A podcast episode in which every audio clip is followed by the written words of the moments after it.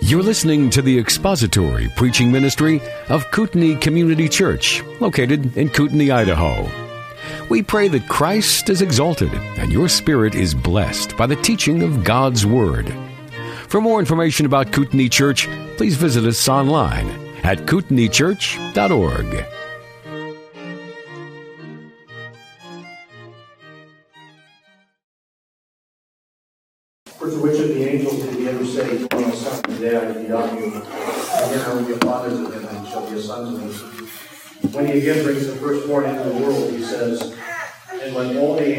God worship him. And of the angels, he says, Who makes his angels winds and his ministers a flame of fire. But of the Son, he says, Your throne, O God, is forever and ever, and the righteous scepter is the scepter of his kingdom. You have loved righteousness and hated lawlessness. Therefore, God, your God has anointed you with the oil of gladness above your companions.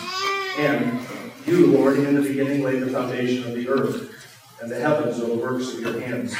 They will perish, but you remain, and they all will become old like a garment. Like a mantle, you will roll them up. Like a garment, they also will be changed. But you are the same, and your years will not come to an end.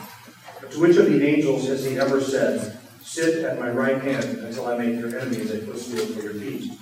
Are not all ministering spirits sent out to render service for the sake of those who will inherit salvation? Let's pray together before we begin.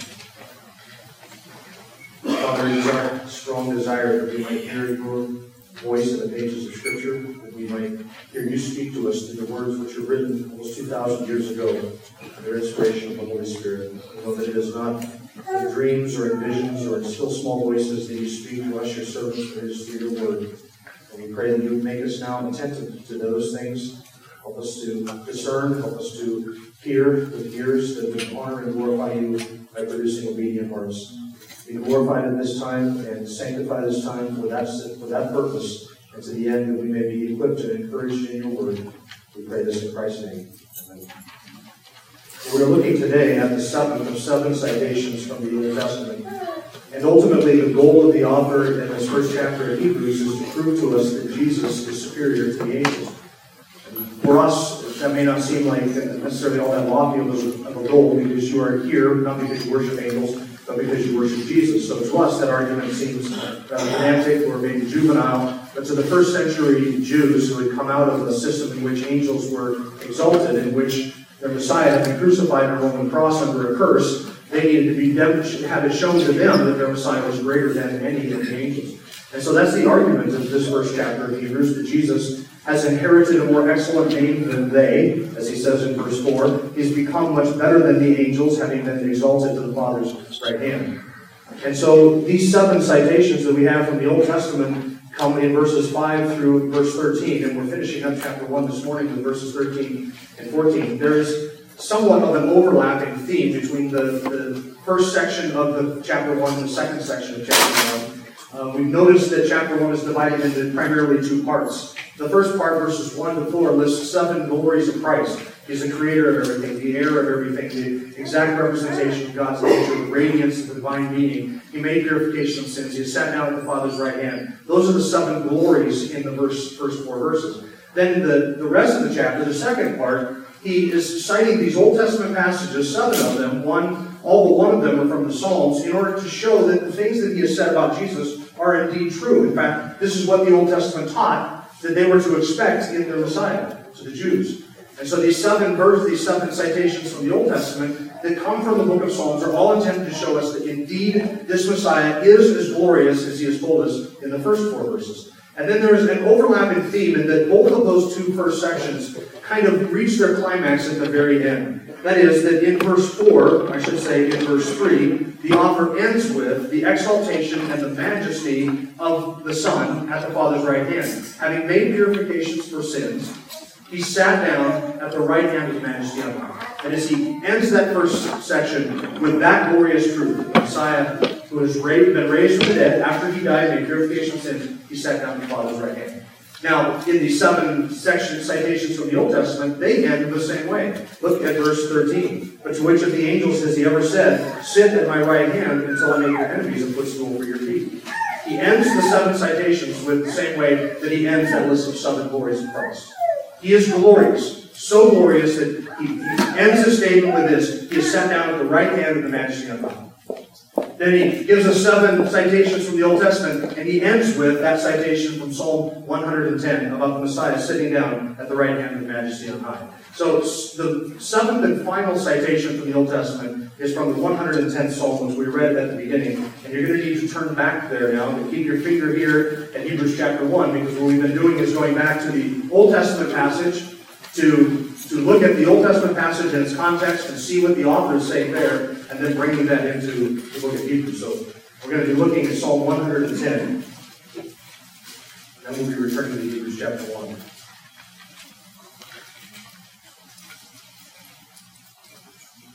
110th Psalm. It is difficult to overstate the importance of Psalm 110 to not just the New Testament, not just the book of Hebrews, but also to the entire New Testament. Psalm 110, if you're interested in keeping track of things like this, is the most quoted psalm in all the New Testament. In fact, Psalm 110, verse 1, is the most quoted verse of the Old Testament in the New Testament. Now, if you had asked me several weeks ago how many times is Psalm 110 quoted in the New Testament, what would have been your guess to that? You probably would have read it. The Lord says, To my Lord, sit at my right hand until I make your enemies a footstool for your feet. And you might have said, Well, obviously that's in Hebrews chapter 1. I know that because we've read it every week for the last 14 weeks. So I know that it's there, but where else would it be? And you might think, I remember a passage in the Gospels maybe where Jesus quoted this, so probably two or three. What would your guess be? Let's go on the upper side and say maybe 10 times in the New Testament you find verse quoted. 23. 23 times in the New Testament. Psalm 110, verse 1 is quoted. That is that 11 out of 27 books in the New Testament quote this psalm. Quote verse 1. Seven of the nine New Testament authors quote verse 1. You think this is significant? I would suggest that if you're going to memorize a psalm sometime in your future, that you would memorize Psalm 110. It is obviously on the mind of the New Testament authors. In fact, the second, the second place verse is not even a distant second to this. The second place verse is only mentioned seven different places in the New Testament. That is, the Psalm 110, verse 1, is quoted three times more frequently than the next most quoted verse from the Old Testament, which is Leviticus 19, verse 18 love your neighbor as yourself. Three times more. Psalm 110, verse 1 is quoted. And this is not the only this is not the only quotation from Psalm 110 that we find in the New Testament. You find it also in the book of Hebrews, um, Psalm 110, verse 4 is quoted in the book of Hebrews. The Lord has sworn and will not change his mind. You are a priest forever, according to the order of Melchizedek. Now, why is it the New Testament authors quoted so frequently from the book of, uh, from Psalm 110, particularly verse 1? 23 different citations. You know why it is? The Jewish Messiah, having died on a cross under the Roman authority at the hands of Gentiles, under the apparent curse of God, which he was under the curse of God, but that was visible to all who looked upon him. Their Messiah, having died under the curse of God, the message of the apostles was yes, he died under the curse of God, but God has accepted that sacrifice and vindicated him by raising him from the dead and declaring him, that very one who died under a curse, to be the Son of God, and has exalted that one to the very right hand of God and the majesty on high. That's the central message of the New Testament. The New Testament is almost an explanation of Psalm 110 that the Messiah had to come and to die, and having died, he has been raised, and having been raised, he is seated at the Father's right hand. Now, when we speak of the message of the gospel, and we describe the gospel to people, we speak in terms of God dying for sinners, of Christ dying for sinners. The Son came and he bore our penalty, and he bore the wrath that we are due. And we tell people what the response to that is, that it is repentance and faith. But very often, far too often, we kind of give the resurrection something of a short shrift in that. The emphasis is always on God dying for sinners. But how often do we tell the rest of that tale and remind people that God has exalted him the Father's right hand? That's, the, that's so integral to the gospel, you cannot separate it. In fact, you see it in the preaching of the apostles. You see it in the book of Acts. Peter on the day of Pentecost. This Messiah, whom you crucified, God raised again and exalted him to his right hand. That's part of the message of the gospel. And yet we tend to give that kind of a, we kind of short that out. We tend to not mention that and I think it is to our own detriment that we don't spend more time thinking about that ourselves as Christians. The Savior that we serve and the God that we serve sits, not as it were, at the head of the table in heaven, He sits at that position of preeminence and power and majesty and glory. That is the message that we proclaim. And then we demand of men, you must bow the knee to him, because this one who sits in this exalted position is coming back again, uh, coming back again to judge the living and the dead. Essential to the message of the New Testament. So Psalm 110, verse 1, 23 times in the New Testament, most quoted verse in all of the New Testament. The second one's from the book of Leviticus. And hold on a second, weren't we supposed to ignore all the stuff in Leviticus? All the condemnations about all the condemnations about alternative lifestyles and the holiness code and all that stuff. We're supposed to, Christians, we're supposed to pitch that out the door, right? No, that's the, that's the second most frequently cited passage in the New Testament. Leviticus 19, 18. And then Psalm 110, verse 4. The author in Hebrews spends chapter 5, 6, and 7 explaining that one verse. The Lord has sworn you are a priest forever according to the order of Melchizedek. And we will get to who Melchizedek was and what his function was and what this Melchizedekian priesthood is. Uh, it can be said that the book of Hebrews is an exposition of Psalm 110. Psalm 110, verse 1 is cited in Hebrews in chapter 1, verse 3, chapter 1, verse 13, chapter 8, verse 1, and chapter 10, verse 12. Chapter uh, Psalm 110, verse 4, about being a priest forever according to Melchizedek, is cited in Hebrews 5, 6, 510, 620, 7 verse 11, 7 verse 17, and 7 verse 21. Three chapters the author spends explaining the Melchizedekian priesthood, and several chapters referring to the fact that Christ is the exalted Son of God. Those two themes of the book of Hebrews. He is the exalted Son, and he is our high priest. Those two things go together. That's the, that's the gospel. That the one who is the exalted Son is also our high priest. And so those two things go together. The book of Hebrews has been said as an exposition or explanation of all of Psalm 110. So it behooves us to go into it. Before we jump into the psalm, though, I want you to remember how it is that Jesus quotes this psalm, because Jesus quotes this psalm. In fact, he quotes it in two different ways. The first way that Jesus quoted Psalm 110, verse 1, was to prove that the Messiah was divine. We read this in Matthew chapter 22, verse 41. Now, while the Pharisees were gathered together, Jesus asked them a question What do you think about the Christ? Whose son is he? They said to him, Son David. He said to them, Then how does David in the Spirit call him Lord, saying, he quotes Psalm 110, verse 1, The Lord said to my Lord, Sit at my right hand until I put your enemies beneath your feet. If David then calls him Lord, how is he his son? And no one was able to answer him a word, nor did anyone dare from that day on to ask him another question.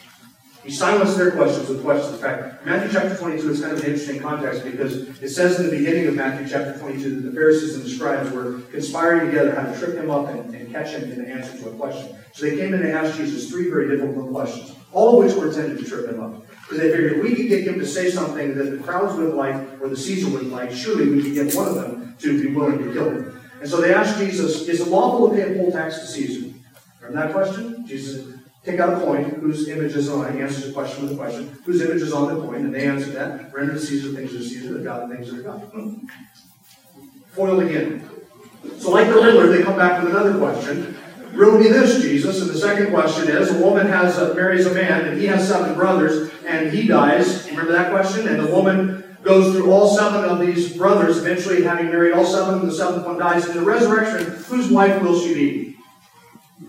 And they were trying to get Jesus to, to say he will be, she will be the husband of the first one, or the second one, or the seventh. They wanted to show that the whole idea of resurrection was nonsensical and ludicrous. And they could get him to make a statement on the resurrection one way or the other. They could alienate either the Pharisees if he gave a Sadducean type answer, or they would alienate the Sadducees if he gave a Pharisee type answer.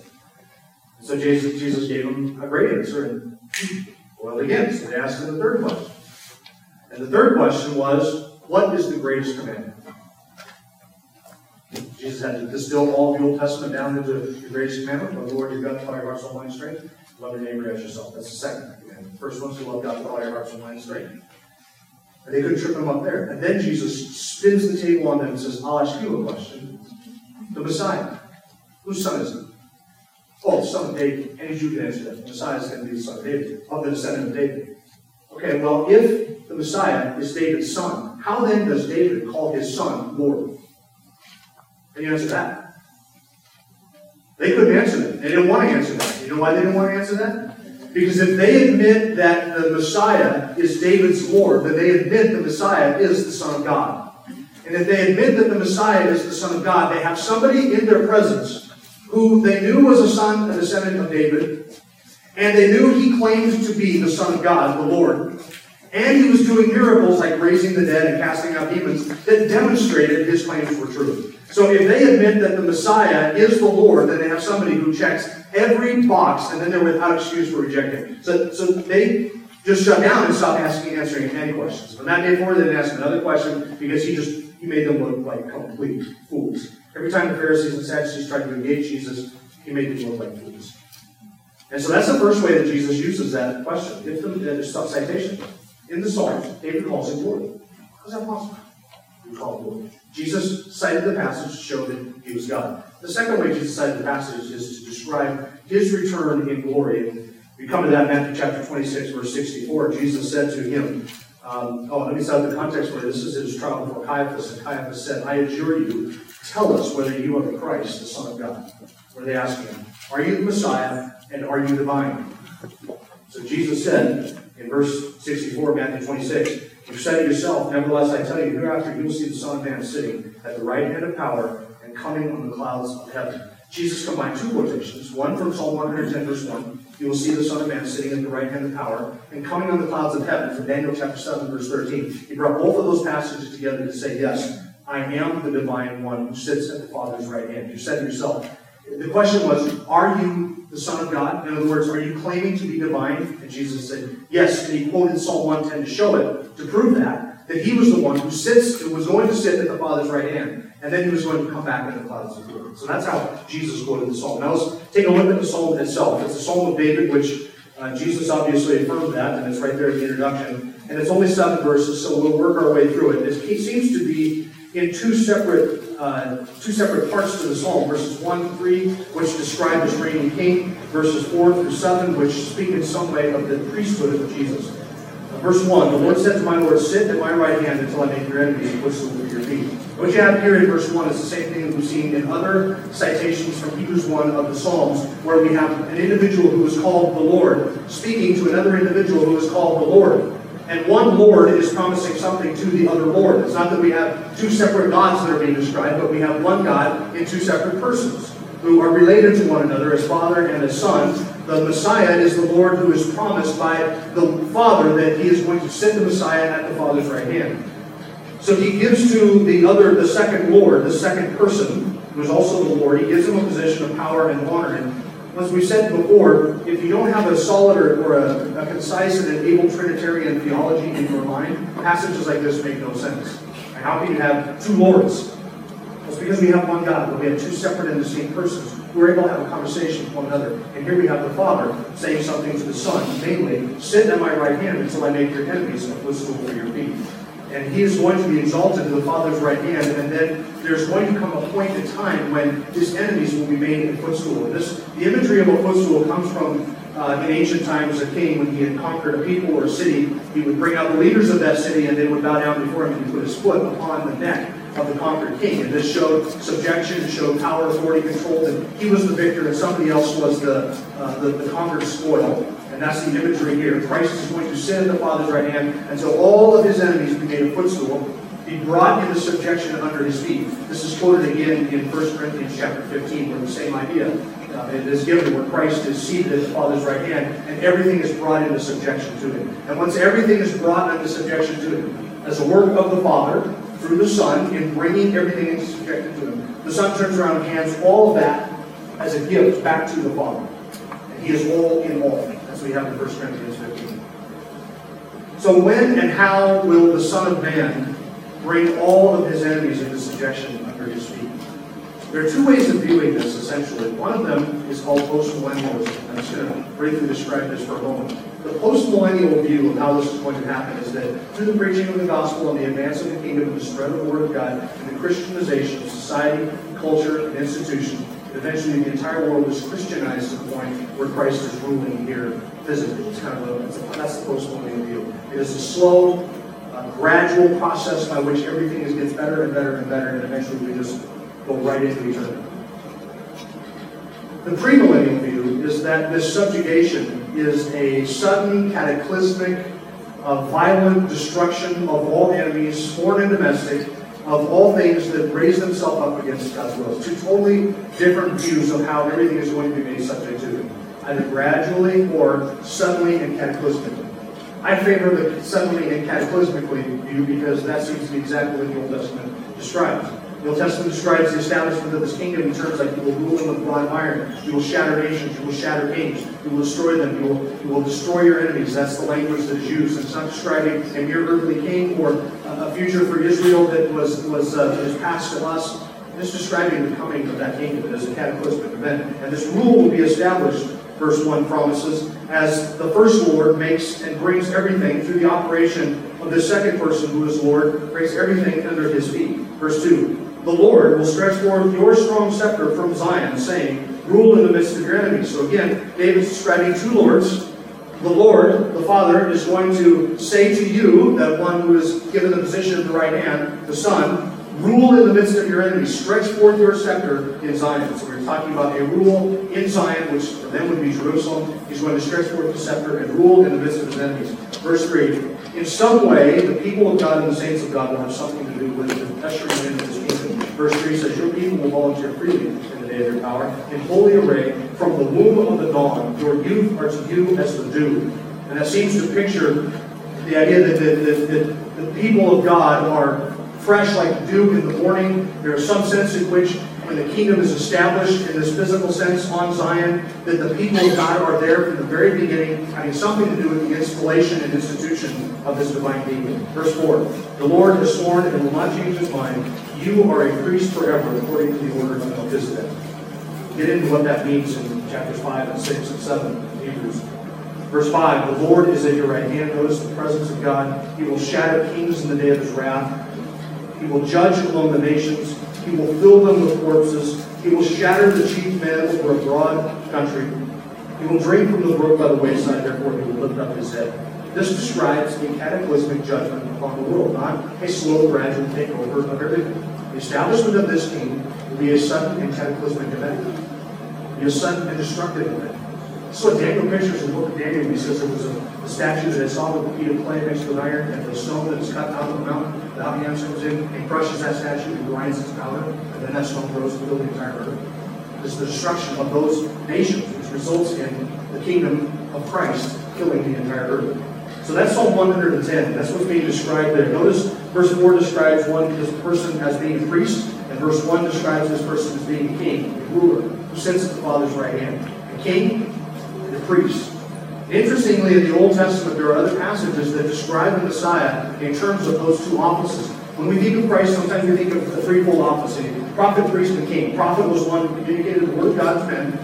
A priest was one who offered sacrifices on behalf of men to God, and a king was one who ruled over men on behalf of God. All three of those are mediatorial offices. They some, in some way stand between God and men to either offer words or bring revelation or rule in the midst of people on behalf of God or on behalf of men. And they were mediatorial offices, mediating between God's people and God himself.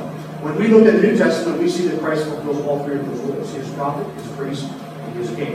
In the Old Testament, there were passages describe the Messiah as being both a priest and a king and a prophet as well. Deuteronomy 18, 18, God said, I will raise up for you a prophet, my people. So the Messiah was expected to be one who communicated spoke the words of God. But then you have him referred to as a priest and a king as well. I'll give you an example of that. Zechariah 6, verses 12 through 13. Then, then say to him, Thus says the Lord of hosts, Behold, a man whose name is Branch branch was a title that was used in Jeremiah 23, verse 5 and 33, verse 15 to describe the Messiah that would come from David's line. He would be a branch off of David's line. So Zechariah here refers to one whose name is Branch. For he will branch out from where he is, and he will rebuild the temple of the Lord. Yes, it is he who will build the temple of the Lord, the priestly function. And he who will bear the honor and sit and rule on his throne. Thus, he will be a priest on his throne, and the counsel of peace will be between the two offices. Zechariah looked forward to a day when there would be one who would be both a priest and a king, and he would sit on a throne. And thus, Zechariah says, there will be peace in those two offices. He will be a priest on his throne. So our Messiah is not just a king, he's a king who is also our high priest. The rest of the psalm, verses 5 and 6, describe that cataclysmic event. Psalm 21, verses 8 and 9 says, Your hand will find out all your enemies, your right hand will find out those who hate you. You will make them as a fiery oven at the time of your anger. The Lord will swallow them up in his wrath, and fire will devour them. Revelation 19 describes this, and I saw heaven open, and behold, a white horse, and he who sat on it is called Faithful and True. And in righteousness he judges and wages war. His eyes are a flame of fire, and on his head are many diadems. And he has a name written on him which no one knows except himself. He is clothed with a robe dipped in blood, and his name is called the Word of God. And the armies which are in heaven, clothed in fine linen, white and clean, were following him on white horses. Probably a reference to what was described earlier, where it says, your, your young ones or your youth, your people will volunteer freely in the day of your power. Saints coming back with him when he comes.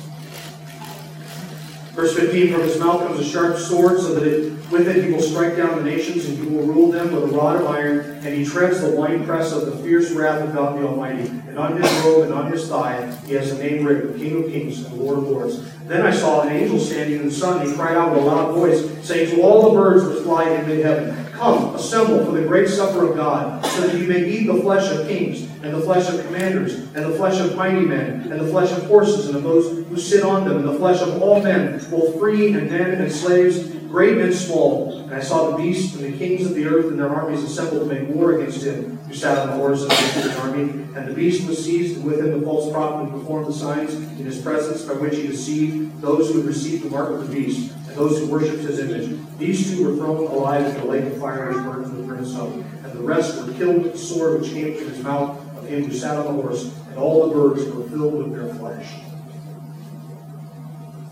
Sound like a gradual peaceful takeover of the world to you? Doesn't sound like that to me. This is our God when He returns. It's not Jesus meek and mild. It's not Jesus bouncing children on His knee. This is Jesus coming back to destroy His enemies, all those who are raised up against Him. And that's the message that we preach. And we say to people, you must submit to this. You must bow the knee to Him and face His wrath. That's the message of the gospel. Because He is exalted, you must deal with him as a risen and crucified Savior. And if you do not deal with him as a risen and crucified Savior, you will face the one who sits at God's right hand. In that position of all power and glory and majesty and strength and authority, and it will not be pretty on that day. When he comes back to judge, he's going to judge. He's not coming back to deal with sin against him. And the wicked of this world, they hate that picture of Jesus. They don't like it. You know why they don't like it? Because they want the Jesus that overwins Jesus who's fine with everybody all the time, under all circumstances. Just make him your own personal Jesus. Have him to be your own. Make him whatever you want to be. He's whatever you envision him to be. That's what the world wants. That's not what the world is going to get. They kick against this one who, in verse 7, says, He will drink from the brook by the wayside, and lift up his head. He is the exalted one. Idea of drinking by the brook on the wayside and lifting up his head is the picture of a king who, in the midst of his conquering, in the midst of his glory, uh, bends down to be refreshed from the brook, and he lifts up his head, and he is exalted in his position, his status, and his glory, his position of prominence that he has. That's what Psalm 110 was. Now, with all of that in mind, let's go back to Hebrews chapter 1. We have in Psalm 110 the picture of a priestly king, one who is a priest who sits upon his throne at the Father's right hand. And the point of Hebrews is that this is something that is said and given to no angel. Verse 13, which, which of the angels has he ever said, Sit at my right hand until I make your enemies a footstool for your feet? The answer to that question is none. To no angel has this ever been said. No angel has ever been given that position, but the Son has been given that position. And so the contrast here in Hebrews 1 is between the angels and the Son. And so here's our outline. After that big long introduction, here's the outline. Fortunately, the first point of this outline is not going to take long. Actually, none of the rest of this is going to take long because we've already set up all the context. But here's the outline. The contrast is this. We have in verse 13 the sovereignty of the Son, and we have in verse 14 the service of the spirits. That's the contrast. The Son reigns, the spirits serve him. The Son is exalted, the spirits do his work. They do his bidding as ministering and serving spirits. So look first at the position that Jesus has in verse 13. This is something that no angel enjoys, the privilege of sitting at the right hand of God until all his enemies be made a footstool for his feet. It, it's, it's not surprising, it should be encouraging to us that the author here quotes from a psalm that has to do with the establishment of this king and the triumph of his kingdom and his truth. Because we've seen all the way through these citations that there is a divine, a divine and kingly element to all of these. If you show up here Sunday after Sunday and think yourself, it sounds like Jim's speaking a lot about this coming kingdom and this king and his rule and his authority. It's because I am, because this is behind all of these psalms that the psalmist is quoting from here. That's the background for all of it. He's quoting from Psalms that are looking forward to the establishment of this Messiah and his kingdom. That is our hope and our expectation. So the Son is sovereign. He is the creator of all things. He's the heir of all things. He will rule the nations. He has given the nations as his inheritance. He sets over all it. He shatters the kings. He rules with a rod of iron. He rules in truth and righteousness. And we are waiting for that time until the, God, at his own timing and in his own way, brings everything into subjection under his kingdom. Because he is the one who, uh, under whose feet all things will be placed. And 1 Corinthians 15 says, The last enemy that will be defeated is? It's death. It's the last one. That's the last enemy that will be defeated. Once death is defeated, death is no more. No more people to be born, no more people to die. Death is no more. Then every enemy is under his feet. And that, that kingdom is established, and he will rule in the midst of it. He will rule with us as people. That is what we look forward to. Now look at the serving spirits in verse 14. In contrast to the Son, who is sovereign and who rules from the Father's right hand, we have the spirits who are ministering servants. Verse 14, are they not all ministering spirits? That is, are they not the, the angels? Are not all of them ministering spirits sent out to render service for the sake of those who inherit salvation? Now, if all of the angels are ministering and serving spirits, and Jesus is not a ministering and serving spirit, then Jesus is not what? Angel. That's the point. All of the angels have this classification. They are ministering and serving spirits. Now, in chapter 1, verse 7, we saw, uh, we looked at the theology of angels. Look at verse 7 again. And of the angels, he says, who makes his angels winds and his ministers a flame of fire. And here in verse 14, he returns to this idea that the ministers serve the purpose, the, the angels serve the purpose of God in ministering and doing all of his bidding. They faithfully serve him, rendering service. But look at verse 14, to whom they render service. They render service for the sake of those who will inherit salvation. Who's that? That's us. Now, I wish the author of Hebrews, at this point, by inspiration of the Holy Spirit, had paused for just a moment and said, Here are all the ways that the angels serve God's people. That would have been great. But the author of Hebrews doesn't do that, does he? He just simply says that one of the things that the angels do, they exist to serve us. Let that sink in for just a moment. The angels, even right now, in some way, are serving us. God doesn't need the angels to accomplish his bidding, but God uses the angels to serve his elect people. Those who will inherit salvation. Now, we already have salvation in terms of the present possession, but the full reality of what awaits us, we have yet to inherit. So we are those who are waiting to inherit the full promise of all the salvation is, is brought to us. We are those waiting to inherit that salvation. The angels are ministering service, service, sent out to render service to us. Now, how does this happen? In what way do angels do our bidding? Uh, there are a number of uh, examples of this in the Old Testament. You see the you see angels used by God in defending the nation of Israel in times of danger or trouble. Where Elijah saw all of the angels and the chariots around him, and he, and he allowed Elisha to see that same picture. In some way, the angels of God were involved there in protecting the nation. It was an angel who delivered Peter from prison. It was an angel who delivered Lot from Sodom. Angels have been used in protecting and providing for God's people throughout church history, or sorry, uh, Old Testament history. In what way do they do this today? Are they involved in our lives today? I have no doubt that angels are involved in some way in our lives today. This intrigues people, I think, and rightly so because we're curious to know have I ever encountered an angel, or seen an angel, or entertained an angel unaware, as Hebrews 13, verse 8 says, or been involved with one. And, and to that I would just say I don't know. And I think it's dangerous to, to speculate as to when and where we may have been with angels. I think it's best to stay away from that entirely. Now, the world looks at a statement like what I just made. Yes, I think believers encounter angels. And the world looks at that and says, that's crazy talk. If I stood up here in front of a bunch of pagans and said, look, I believe in, in extra, ultra, uh, uh, extra dimensional beings from another world who visit us. They would say, oh yeah, you believe in UFOs? Totally believe. Tell me more. I said, no, I believe in angels. Oh, you're crazy now, you're talking. Out of that Bible book thing, right? If you tell me you believe in UFOs, that's believable. They want to hear more about that. You tell me you believe in angels, all of a sudden you're a lunatic. Well, I believe in angels, and I believe that we do have encounters with angels. How often or how frequently, that I don't know. I think it's probably, well, this will help nail it down. I think it's probably more frequently than some people think, and less frequently than other people think. Somewhere in that neighborhood is how frequently we encounter angels.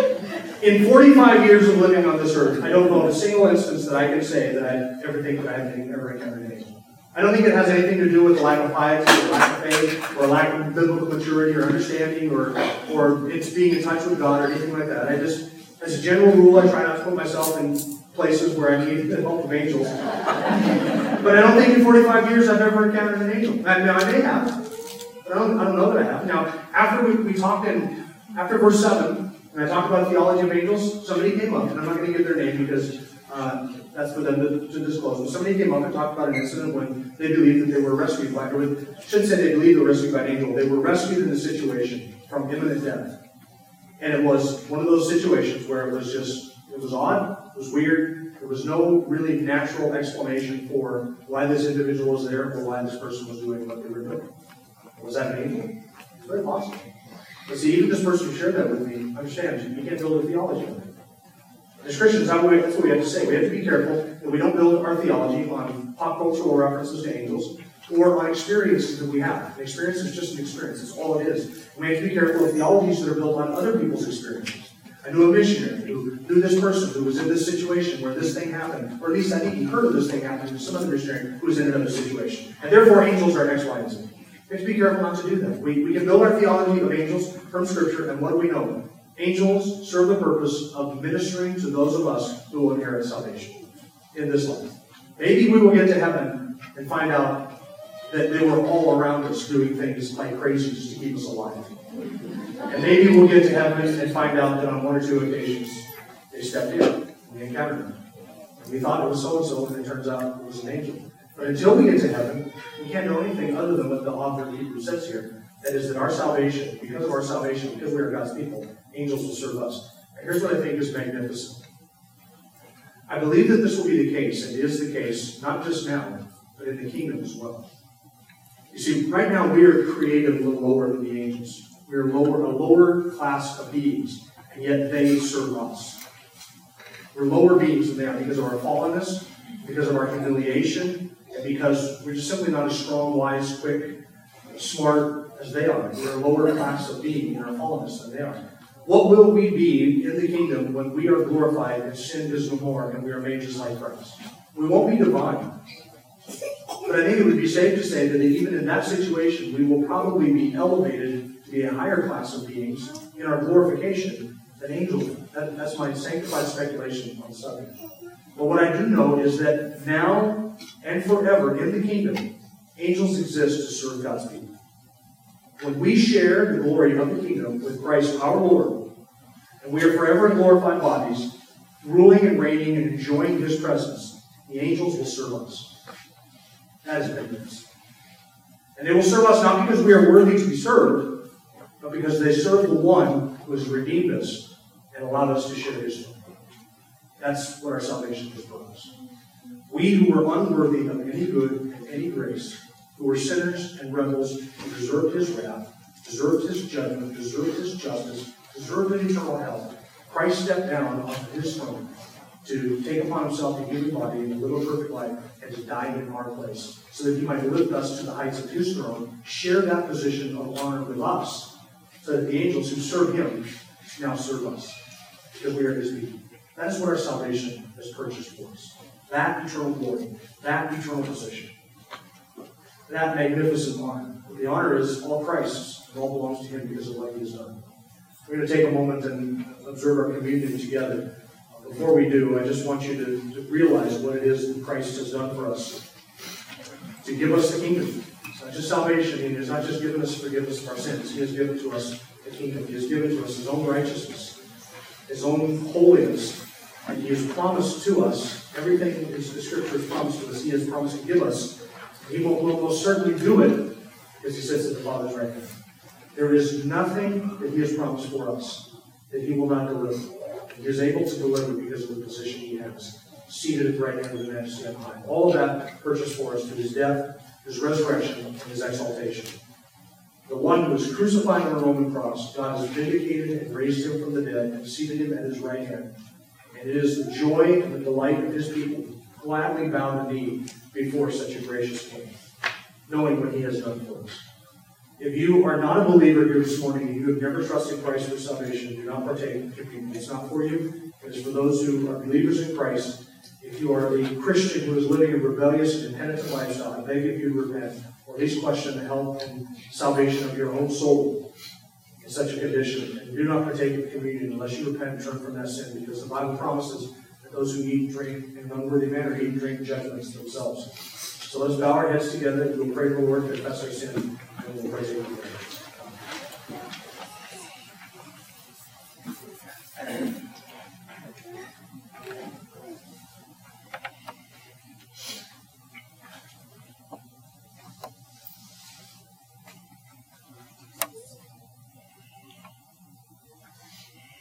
You are so merciful and kind to us to love us in eternity past, even when you knew in the future every sin that we would commit and every violation of your law. And then you sent your Son to die in the stead of sinners so that we might have righteousness and forgiveness and, and be brought into a glorified relationship with you for all of eternity. All of that has been purchased by us, for us, by your Son, and we thank you for that. We thank you for that grace and that love which stooped down to bear our sin and to give us the glory of the kingdom that is to come. We have this hope because of what Christ has done, and we thank you that you have, have taken away our sin as far as the east is from the west. You have forgiven us of all of our sins, past, present, and future. We are justified and stand righteous because of Christ. And we confess to you that, that iniquity that we live with. We, we hate sin, and we pray that you would teach us and instruct us to hate it more and more each day. Give us a hunger and a thirst for righteousness, that we may love you and obey you. Thank you for the blood atonement of Christ who paid our price in his own body on the tree so that we might be brought to you and redeemed forever. Thank you for that glory that awaits for Christ our King and our Lord, in whose name we pray.